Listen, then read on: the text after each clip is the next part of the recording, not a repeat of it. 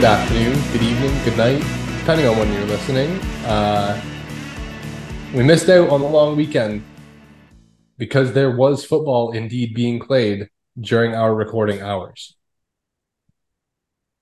And. Connor, you wanted to start there, didn't you? I did. I wish there was four games, and I know I'm not the only one out there that wishes there were four games, but nonetheless, it was an action-packed three-game week for Canada Day long weekend. Ottawa picking up a home win. Winnipeg looking dominant despite the score being so close, and then the Toronto Argonauts, the defending Grey Cup champs, handling the BC Lions with ease, making them look like a bunch of cats. House cats. Ah, ah, the lions got tamed. Oh, should we keep going? one. That was a All right, better all right. one. What other what other cat jokes can you make from this? Um, Toronto. No, that's dark. I was gonna say Toronto names lions on Canada Day long weekend. Um, VA gets caged. oh, that's a good one. Uh, VA loses his roar. cats afraid of or cats afraid of water. Oh, good one. Good Boatman one. Boatman splashed the lions. Oh, there we go. All right, let's start with VA. CFL record is seven interceptions in a game. Vernon Adams threw not one, not two, three to one player. But in total, he threw six freaking interceptions. If you block the interceptions on Vernon Adams' stat total, Connor, thir- 24 for 39, 388, three touchdowns. Oh my God, what a game. And then you remove your hand from the box score and you go, oh, where the hell that come from? Yeah, it was not. I'm not. I'm not here to defend Vernon Adams Jr. today. It was. It was absolutely his worst game in a BC Lions uniform. However, I will say. I will say. He's still on pace. Still on pace for that. For that 4K. I do want to talk about VA though a little bit. I saw some rumblings on Twitter. Um, of people, certain people saying like VA was who we thought he was. I mean, I can you say that off of one bad game? The interceptions were egregious. Don't get me wrong. The the decision making was poor, but I, I don't think we can go, oh, VA is who we thought he was without seeing what he does in a bounce back opportunity.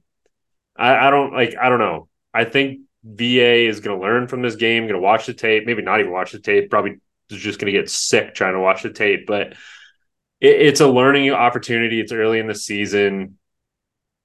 I don't think this is like, you know, he flew too close to the sun. Now he's crashing and burning. I, I think VA and Jordan Maximic and the talent surrounding the BC Lions offensive and, and the talent surrounding the, the BC Lions offense is still really damn good. And I think he's still, and, and I think he's just going to, you know, learn from this and move on you know, now if he comes out next game against Montreal and he throws four, five, six, God forbid, seven interceptions, Even if Sure. he throws two next week, but they're like two really bad ones, then you can start making some kind of rumbles. yeah, then then you can start to like, okay, is this is this a decision making problem? What is it? But as of right now, I'm chalking this one up to a really bad game, a really bad performance, and it's pro football.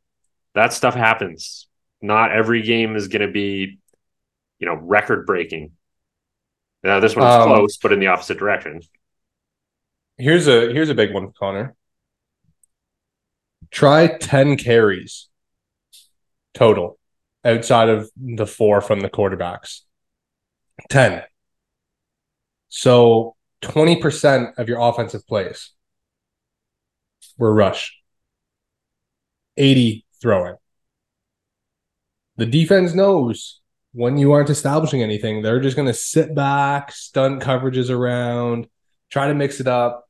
And the Argos, oh my gosh. Robertson Daniel, boundary half, Damn. three picks. Damn. I saw he was two yards shy of the single game interception return yards record. I was two yards shy. I'd be Oh, so man. pissed. Oh man. Um, credit where credit's due. Like we, we can talk about the Toronto Argonauts secondary all day long. It was an impressive game, six interceptions, but let's talk about the pass rush too, because without that pass rush, without the plays that everybody along that defensive front was making, guys like Robbie Smith had a damn good game. Without the pressure that they were applying on VA, some of those bad decisions might not happen. But let's like Jamal Peters is back in. Uh, Robertson Daniel at half, Deshaun Amos, Royce Metchie, Qwan'tez Stiggers, who's the new unbelievable man, Tarvaris so McFadden. Good. Connor, we've talked about this defense and how it's almost an embarrassment of riches at a place where two seasons ago, that was a spot we said like the Argos need to address their secondary. And now, like, who do you take off the field? Right? Like, Qwan'tez Stiggers keeps playing lights out. He had another pick. So I think he has two or three on the season um, through four weeks. How do you take him off the field? He's that young, that athletic, that talented, and clearly has a nose for the ball. And Jamal Peters just like walks back into the lineup and also gets an interception. and we're leaving out Tarvaris McFadden, who's their other top corner, who also had like all three of your top corners had interceptions.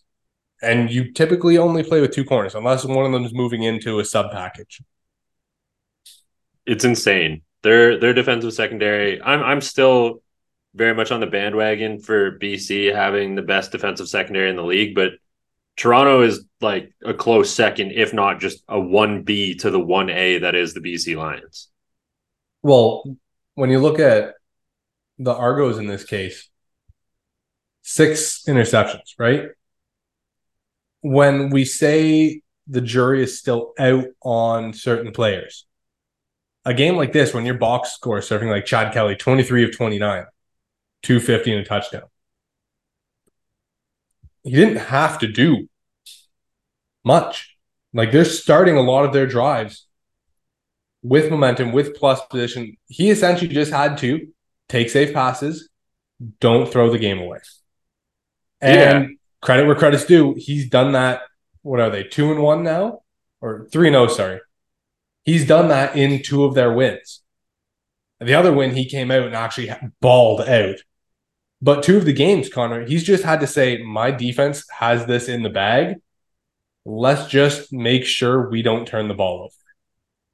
Yeah, I agree. And I mean, like looking at the the last two games for for Chad Kelly, I think uh, uh, we'll we'll talk about this quickly before we move on to week five. But the the thing that about Chad Kelly over the last, you know, really the, this season, but the last two games specifically, you look at the box score. Sure, they're you know relative relatively average games. Toronto gets the win, which is the most important thing. But for me, it's you know the command of the offense that Chad Kelly is showing, the decision making that Chad Kelly is showing, the flair that Chad Kelly is showing this season. He is truly becoming has become i'm not even going to say becoming anymore but over three games he has truly become the leader of the toronto argonauts offense the guy that everybody willingly rallies around. And, and you can see everybody across that offense rallying around chad kelly. And yeah he doesn't have to do very much because their defense is playing so damn good but what he is doing, it's the little things that he's doing every single game that are allowing them to get these wins. And and on the touchdown to DaVaris Daniels, that was a hell of a play from Chad Kelly. Rolls yeah. out to his right, commands traffic, and you know I. I don't know if it was Marsh who said it on the broadcast, but on the broadcast, Chad Kelly's rolling right, directs DaVaris Daniels the other way, and then throws cross body. You don't want to see quarterbacks do that too often, as they did say on the broadcast. But man, it was it was a hell of a play, and he just looked so calm, so poised when making that decision. He does, he does, and that's the one thing that, despite not having to, I don't know, I, I think you almost want him to have that 35 completion, 400 yards, three touchdowns, like that monster stat line game to say he's arrived. But Connor, when your team's this stacked and this loaded and rolling with this much momentum, you only need one to play a game, really. One or two plays, like we've mentioned, yeah. like whether it's the week one rushing touchdown where he has to juke the defender who played the keep, like, or it's directing and throwing back into the middle of the field in the red zone where everything's tighter and faster. And nine times out of 10, a DB and linebacker is looking at that going, Oh, thank you. Thanks for that ball. Um, he, he is very calm, cool, collected, in control, and they're on a roll right now. Uh, all right, on to week five. And Connor, we're sticking with teams on a roll because don't look now. My Ottawa Red Blacks. Yes, this is where I wanted to start. Thank you. My odds, you could have doubled down, you could have tripled down through the first two weeks. They're back, baby. Not only He's does the back. team get a win, he is back. Eight the man, is back. Jeremiah effing Masoli, Now, is in the lineup. now there's a little bit of as much as we are hyped about this, I think everybody across the league Well, it's his first game in the a complete calendar year. Was it not week six last year he went out? It was week six in Saskatchewan. Yes. And So literally one week shy of being a complete calendar year away from game action. now, as hyped as we all are, there is a little bit of negative news with this. Unfortunately, Tyrie Adams, who played one hell of a football game in week four, is out with what is perceived to be or assumed to be, uh, reportedly, I should say, a pretty substantial injury. I don't think there's any details, any specific details about what it is or what happened, but it was on the hit and it was a flag. It was on the hit from Jake Ceresna last week. Uh, Tyrie Adams, though, looks like he's going to be out for a little bit, which is a little bit deflating for the Ottawa Redblacks because if, you know, Masoli goes out there, still kind of feeling himself out, maybe he tweaks something, maybe he's just like, you know what, I, I'm I can't do it today. That's tough because knowing that you have Tyrie Adams behind Masoli, should anything go awry, is very comforting. Now you don't have that security blanket because I trust Tyrie Adams a hell of a lot more than I trust Nick Arbuckle with the Ottawa Red Blacks offense. If it's not going to be Masoli, Um, okay. You know what I really want to see with Masoli back? Take one guess what I want to see from Ottawa. an absolute bomb to Jaelon Acklin in front of the Hamilton Tiger Cats and double middle fingers from both of them after they score. okay, I didn't, you know, what I was kind of thinking that today, but yes, that would be unreal. No, uh, Demontre Tuggle, 17 carries. Jackson Bennett, eight carries. Action Jackson, baby. Connor, I need absolute necessity to have the Ottawa Red Blacks over this 25 carry marker for their running backs again. It's going to be tough against Hamilton, but especially off a bye. But make it easy on your quarterback, especially coming back from this injury.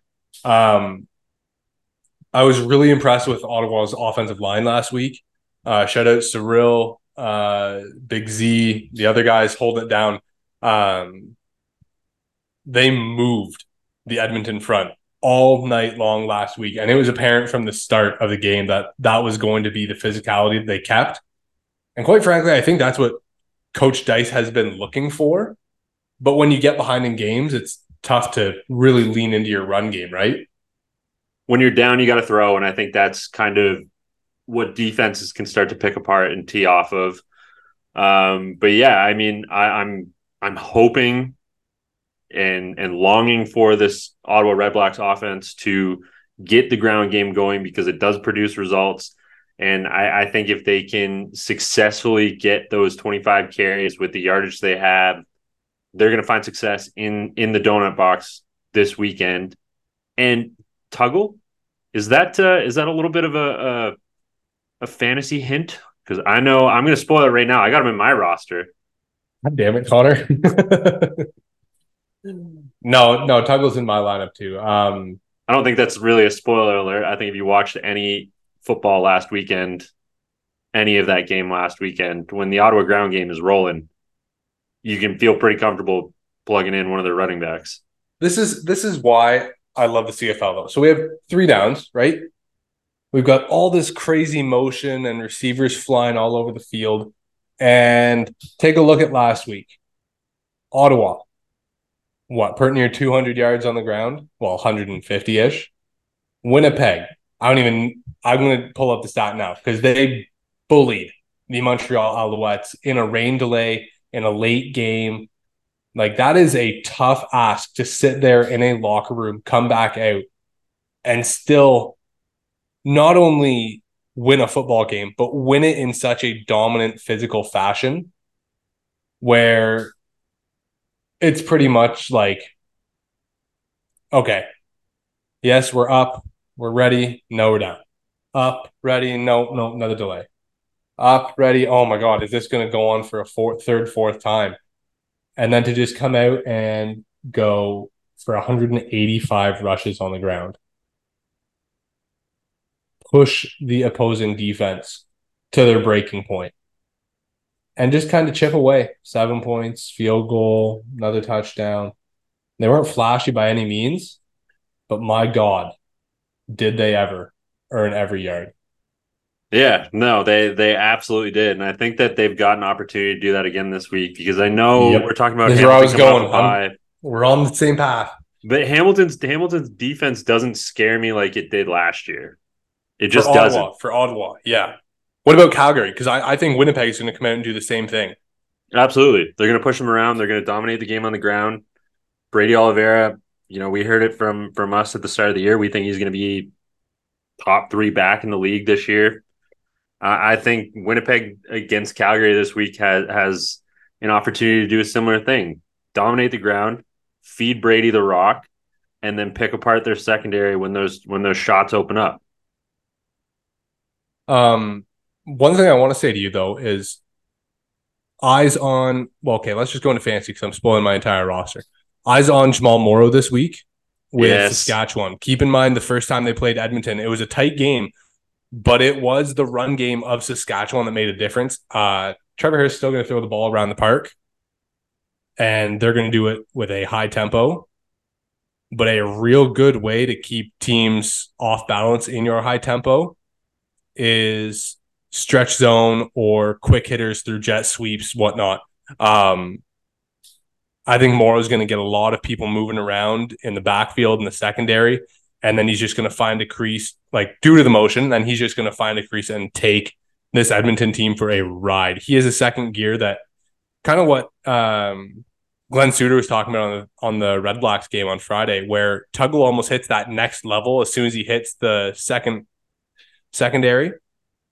Like Morrow's got that, and Morrow's going to hound this. And then the other one, BC, Connor, they have to, right? With Taquan Mizzell, they have to go at this Montreal defense in the run game. I think they're going like to have you, to try.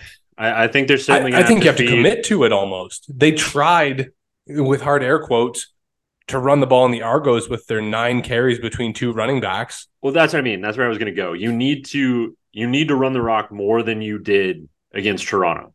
You need to because again in the in the games with BC, when Mizzell was finding success and, and pushing the ball on the ground, that allowed the rest of the offense to open it up. It allowed VA to take those shots downfield. It allowed him to find those crossers over the middle. When you have that success in the run game, it, it just becomes so complementary to to the rest of your playbook. It it doesn't necessarily close things off. You're not down. You're not feeling like you know you got to throw the ball 100 times a game to be able to to catch up no i okay let's go and give our picks i'm ready i'm ready to talk about these games as we're making picks i don't want to spoil it anymore fantasy and then picks fantasy then picks all right you've been i'm bouncing your, all over the place you've been you've been hiding your fantasy roster from me all day all week because i'm still first in the cfp pool. So I got. I am struggling so bad. I'm an eighth rate, and I've just taken an absolute no. Last week was tough for me. Last week was tough. Okay, so we have Saskatchewan Roughriders defense. Same. Nick, I, I eight eight thousand. They just they front load all of the all of the values, so you're not really making much difference. Um, quarterback and captain, Vernon Adams Jr. the third. Also same. Uh, running backs, Morrow and Tuggle. Yep. Also same. Receivers, head top you, Dominique Rhymes. Okay. 10 you targets. Okay, okay, spent stop, the stop. 15K. I did. Here's the deal. He had 10 freaking targets last week. Caught three of them, and two of them were for majors. 10 freaking targets. I will take that. I know you you like Keon Hatcher from last year, but Hatch also had 10 targets last week. He caught eight of them. I'm saying Rhymes doesn't go 30% on his targets again because that's not there's probably some targeted there's probably some attempts credited to him as targets that were just like thrown interceptions and he didn't even have a chance at it. So, um, and then to round it out, I've got Nathaniel, Canadian tuxedo renegades shirt wearing Behar. Uh, if we remember from the games Masoli played last year, Nate was like six, seven targets a game. That's been severely hampered this year but I think that Masoli back means Behar's usage is going to go high again. And to finish it out, I don't know how he's still eight thousand dollars. Austin Mack. Okay. Okay. I did not want to go with any Montreal Alouettes wide receivers against the BC Lions secondary, but somebody's going to have really to catch the ball. Somebody's really going to have to catch want to, but Austin Mack's been catching a lot of short games, so I'm Yeah. I'm not as worried about it. It's a good, yeah. I like that as uh, he's going to be a good safety valve type receiver for Fajardo this week. I think. Uh, so my roster, we are the same all the way up to Tuggle. So Riders defense, VA as my quarterback and captain, Jamal Morrow, who you know we talked about Saskatchewan pushing the ground game a little bit earlier in the podcast. I think they're going to do that again. I mean, when you look at what he did against Calgary, 22 carries, 139 yards. You look at what Ottawa just did against the Edmonton Elks. Saskatchewan's got that matchup coming up. I think that's only going to benefit a guy like Jamal Morrow. So I'm rocking with you on that. Rocking with you on Tuggle. To get into my wide receivers, here's where we differentiate a little bit. I got a lot of green and white this week, too. But my number one wide receiver from Make It Happen University, you said it, my guy, Keon Hatcher. And to round out my roster, some more green and white, not one, but two Saskatchewan Rough Riders receivers. Tevin Jones, who's just been an absolute machine, and Samuel Emilus, who has been quiet, quietly racking up some solid yardage. 51 yards his first game, 78 yards his second game, 57 yards his third game. I like it because you know that he's going to make something happen with the ball in his hands. So that's my roster. And he's only eight and a half K. Yeah, eight and a half K was about Austin Mack too, so I'm fine with that. Um, okay, so let's go to our pickums. All right. Saskatchewan. Game one, Thursday night, Edmonton Elks kicking off against the Saskatchewan Roughriders in Riderville. The Saskatchewan, Riders eh? At home, a seven and a half point favorite. I'm Sask taking money it. line, Edmonton cover. Nope. Edmonton cover. Nope. I'm taking the Riders seven and a half at home. Okay, okay. Winnipeg uh hosting the Calgary Stampeders. Another seven and a half point favorite. Holy uh Winnipeg through and through. Wow. Okay. Okay. You know what? oh no, riding with it. Calgary's oh Calgary's coming off a bye. No, Winnipeg money line Calgary cover. I'm going to be an absolute madman and take back to back seven and a half point lines. I do not think the Calgary Stampeders can keep up with the Winnipeg Blue Bombers in this game. Reggie Begelton being back at practice today makes me or yesterday, I guess Wednesday, uh, makes me think that maybe there's a chance. Luther's out this week. I know he doesn't doesn't inhale a lot of targets, but it's still a it's still a red zone body. Um Ty Cats hosting the Ottawa Red Blacks, Jeremiah Masoli revenge game. What's the line? Two and a half point favorites for the home team. The Hamilton Tiger Cats are the favorites in the donut box. Upset alert. Yes, sir. Red Blacks, give me that money line.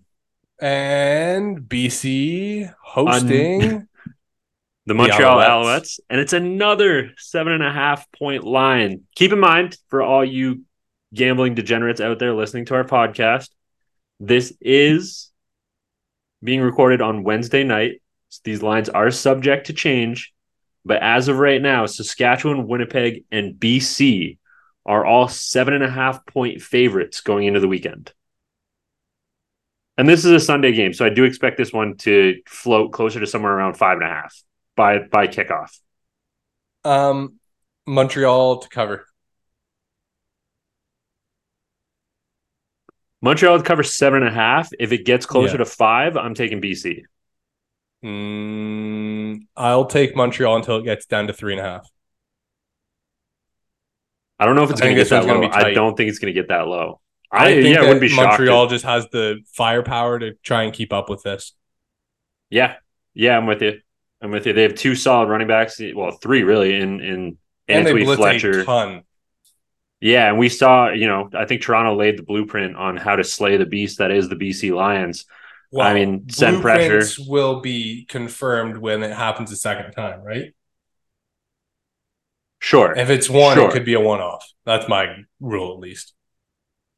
Sure. I, I think, okay, yeah, I'll, I'll agree with that. But I think, you know, here's my counter, I guess. I, th- I think that Montreal has not quite the same talent, but the similar type of talent to be able to apply a similar sort of pressure. They have a good, they have good pass rush. They have some solid DBs on the back end. I'm not, I don't, I'm not going to say they're going to come down with six interceptions in this game, but if they kind of use what Toronto did against BC as a roadmap, they might be able to keep this one tight but I fully expect BC to go go back home and grow from the atrocity that was last weekend.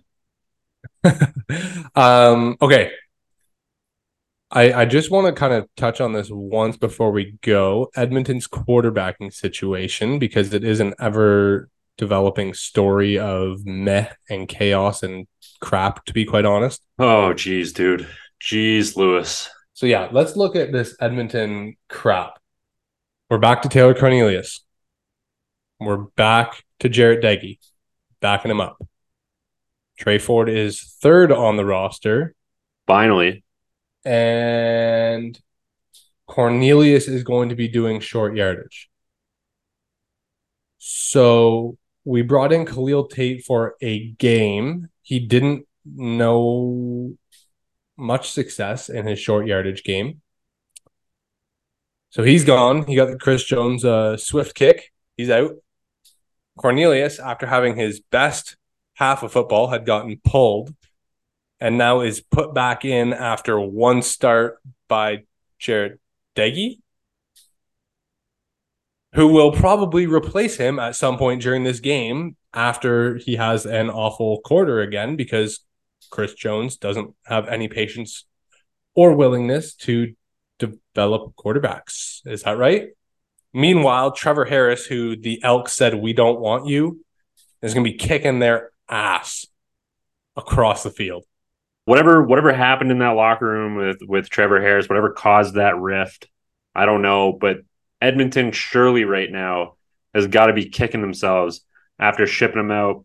Went and had damn good seasons in Montreal. Now is having a really hot start with the Saskatchewan Roughriders, and the Edmonton Elks are seemingly still trying to figure out their quarterback room. Now, here's and, my thing. And the worst part is,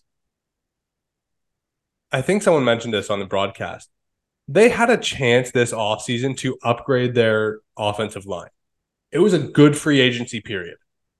They chose to go, we'll get all the weapons, we'll stack up. Okay, well, how does that, how well has that worked when you can't get two seconds to set up and throw a ball? Not very. So, yes, they don't have a quarterback who's consistent, and that's the issue with Cornelius. That's the issue with Doege. We were talking with Marsh before one of the, I guess, last week, and he said, from what I've heard, when he's hot, he's hot. When he's not, he's not. It's the same thing with Taylor Cornelius. So you can't just play this revolving door of let's hope it's a hot day. Haha. No, like you need to find a quarterback and develop them and build that consistency.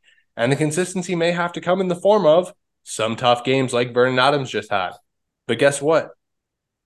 He's going to walk out on the field this week against Montreal. No difference. Whereas if Chris Jones was coach, I don't think he's out there. Yeah, I am getting headaches from scratching my head at this Edmonton quarterback situation. I just don't know what to do anymore. Like, at what point, and I know I was a very strong proponent of pump the brakes, pump the brakes, pump the brakes with Tre Ford. But at this point, when you have shown little to no faith in either of your two quarterbacks, Taylor Cornelius got the early yank. Doege didn't have, you know, yeah, sure, he threw for 225 yards essentially against the Ottawa Redblacks, but couldn't deliver, but but couldn't deliver a win. So now they're back to Cornelius. If you get frustrated with Cornelius and you don't really have that much faith in Doege, at what point do you go back to the quarterback that got you your first win of the season last year? When do you finally be like, okay, you know what? Let's let's see what this kid Tre Ford can do. And and we're not there. We're not in practice. We weren't at training camp. We don't know what's going on. But at what point do you just give him a shot? Because you're running out of options if you're showing this much lack of faith in your quarterback room.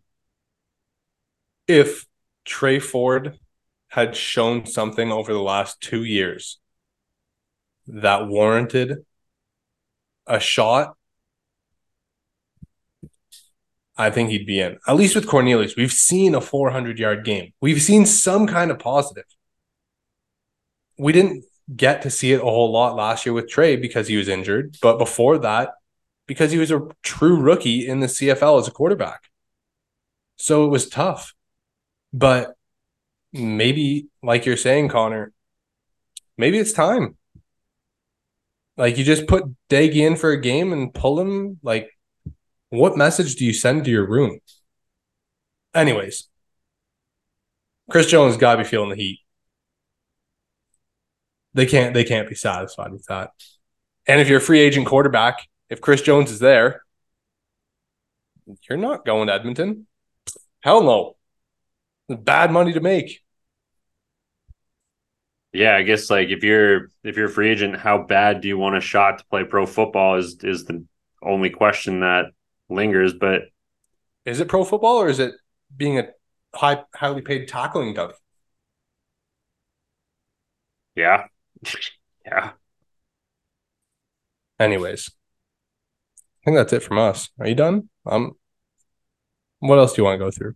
Yeah, I mean, like we we didn't talk about it off the top of the show, but the only other kind of big news big news release from today was the Hamilton Tiger Cats signing Kyle Oxley. I think that's just a a pretty solid signing. I, I think somebody was going to sign him. He's pretty damn athletic, so I'm I'm not really shocked that he landed back on his feet on a on a CFL roster. And I think with Hamilton, you know, you know Steinauer sat him down and said, if you pull that shit, you're gone. I think he learned that the first time. Um, but no, with with like the whole Locksley thing, um, I think it's important to mention that they now have Schultz, who's an athletic quarterback, and they have Kai Loxley, who is also a CFL level receiver of an athlete. So keep an eye for that two quarterback rule this week. I agree. I would agree.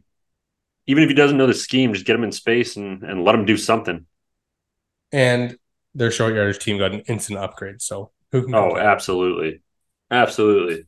If there was a prop bet on Kyle Locksley scoring a short yardage touchdown this week, I'm taking it. I don't think there is, but I would take it. Absolutely. Oh man. Um. Well, enjoy four games. Friday, Saturday, Sunday, and Thursday night.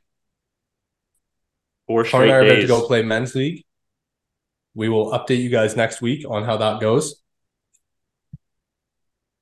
Heat stroke is an option. Drink lots of water, folks. It's hot out there. It is 25 yeah, hey, degrees inside my house right now. Hey, you know what kind of whistle I have when I'm working since I'm working on the water this year? Fox 40. Yeah. Yeah, because Fox 40 has top end nautical equipment coaching boards. And not to mention, they're the worldwide leader in whistle tech. Head over to fox40shop.com, enter the code CFP15 to get 15% off your next order.